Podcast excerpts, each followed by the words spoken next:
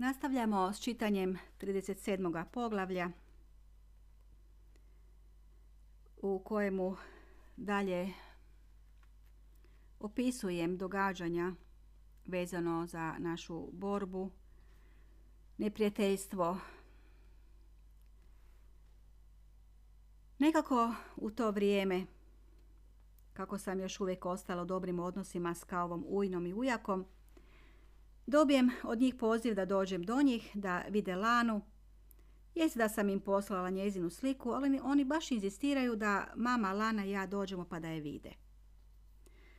Spremimo se tako jedne sunčane subote i autobusom odemo u Zagorje. Kada nas je Ujna vidjela, jako se razveselila, a Ujak je Lani odmah išao pokazati nove teliće. Joj, Lana je ista pokojna kao ova mama, potpuno ista, kao da nju vidim, reče Ujna. Dođe li Ka još uvijek kao nekada, pitam. Dođe, ali vrlo rijetko. Onaj mali je već izrastao, skoro će dostići u visini K, a Sara baš i ne liči na K, više je na mamu. Ujna, moram reći da se naš postupak oko alimentacije zakomplicirao. Kažem Ujni i objasnim joj što se unazad nekoliko mjeseci događalo.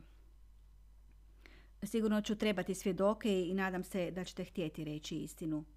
Vi znate o kojoj istini riječ. Nemojte se plašiti ka i ja vas molim samo recite istinu ako vas pozovu na sud. Ujna se uplaši. On mora snositi odgovornost za dijete i pri pomoći. To mu je dužnost. Ne tražim ništa od njega što nije pošteno i na što Lana nema pravo. Kada oni dođu ovdje, kaže Ujna, prije nego što mu žena uđe, on mi kaže da ne bi slučajno spominjala tebe. A sliku koju si mi poslala morala sam sakriti u ladicu, jer je ona doista osjetljiva i brzo se uzruja kad se spomene tvoje ime. Pri povratku kući, vraćajući se tramvajem, na jednom ugledam poznati mi ulaz u banku. Evo, to je ta banka, ne bih se nikada sjetila da je nisam sada ugledala, viknem pokazujući mami na ulaz banke. Jesi li sigurna? Sigurna sam, potpuno sam sigurna. Sada se sjećam. Kao da sam namjerno sve to zaboravila i nisam htjela o tome misliti. Da, sjećam se da je to banka u kojoj sam otvorila deviznu knjižicu. Išli smo zajedno. Napisala sam mu i punomoć. Hvala Bogu da se sjetila. Daj, prisjeti se još. Jesi li dizala novac s knjižice? Uopće se ne sjećam da sam posle imala taj novac u rukama. Mora da je on podigao. Jest, on je podigao moj novac. Morat ćemo pronaći dokaz da je on podigao novac. Ništa ne poduzimaš, čak se ničega niti ne sjećaš. Izgleda da ja moram uzeti stvar u svoje ruke. Sutradan je mama otišla u banku. Ne znam na koji način je uspjela dobiti papir s kaovim potpisom. Nisu mi htjeli dati dokumentaciju. Molila sam ih, rekla sam da je to za spor koji se vodi protiv nedužne osobe i da je jako važno, da je to jedini dokaz. Evo, fotokopirala sam potvrdu na kojoj je njegov potpis da je podigao novac. Iznenadila sam se mamine umješnosti i upornosti. Nikad neću moći poput nje izboriti se za nešto što mi je važno. Nisam u stanju ni sjetiti se važnih detalja, a kamoli pribaviti tako važne dokumente poput ovoga, kojeg službenici banke ne smiju davati. I općenito ne znam se ni za što izboriti. Kako bi tek mama bila u sudnici umješna i pametna i znala bi pronaći takve riječi kojima bi sve neprijatelje pokosila – ja to ne znam. Umjesto da se koncentriram na ono što se događa u sudnici, ja vidim samo ka i gledam njegovo lice, uporno tražići na njemu tragove emocija. Tražim u njemu onoga čovjeka kojega poznajem i koji mene poznaje. I zasigurno još uvijek voli. Ne znam Zašto sam stalno sigurna da me još uvijek voli? Dok se je čekao razvoj daljnjih događanja u pogledu dva spora koji se između nas dvoje vodio, to jest moja tužba za alimentaciju i njegova tužba zbog ucijene, nisam slutila da mi se približava još nešto strašnije. Otvaram plavu kuvertu i opet ne vjerujem svojim očima. Pitam se, je li to neka šala, što li? Mora da se netko zabunio i onaj čovjek kojeg sam srela u sudnici zasigurno nije bio Ka. To je bio netko drugi. Ili netko drugi u njegovom obličju. Takvoga ga ne poznajem. Ono što sam vidjela nije živ čovjek. Zbog čega to radi? Nagovara li ga netko na to? Je li on uopće napisao ono prijeteće pismo? On piše kulturno, ne arhaično i primitivno. U pozivu piše da se pokreće postupak osporavanja očinstva. Što mu je ovo? Ne razumijem.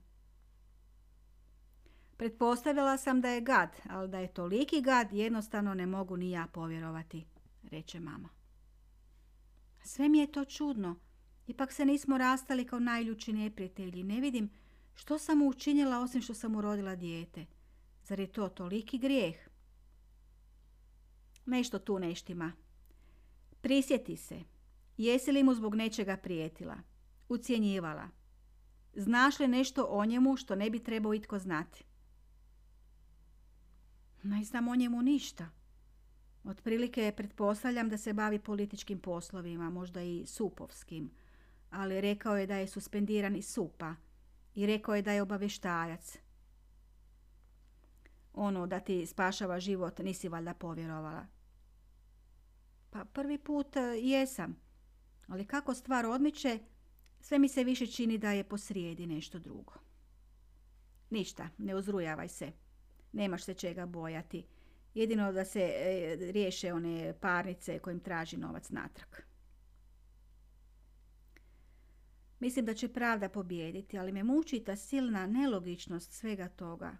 Sve je to poput ludila koje ne mogu zaustaviti. Najrade bih od svega odustala. Sad nije vrijeme za odustajanje, kaže mama.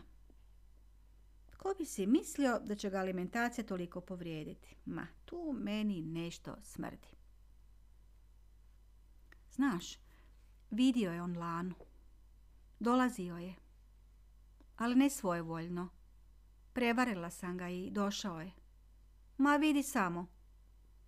Rekao je da ako netko sazna da je dolazio, da više nikada neće doći.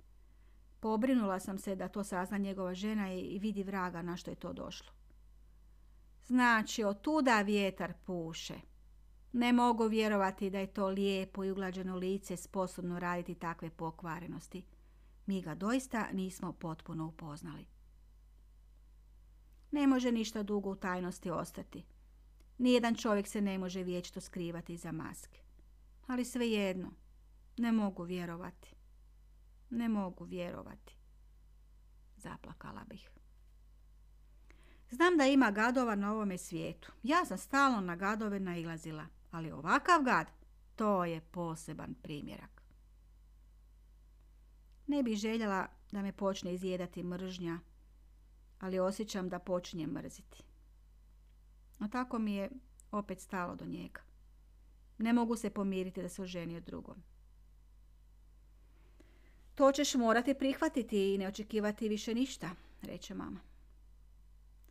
Kako ću Lani sve to objasniti? Sada se to i nje tiče. On dira u nju i sada je situacija sasvim drugačija.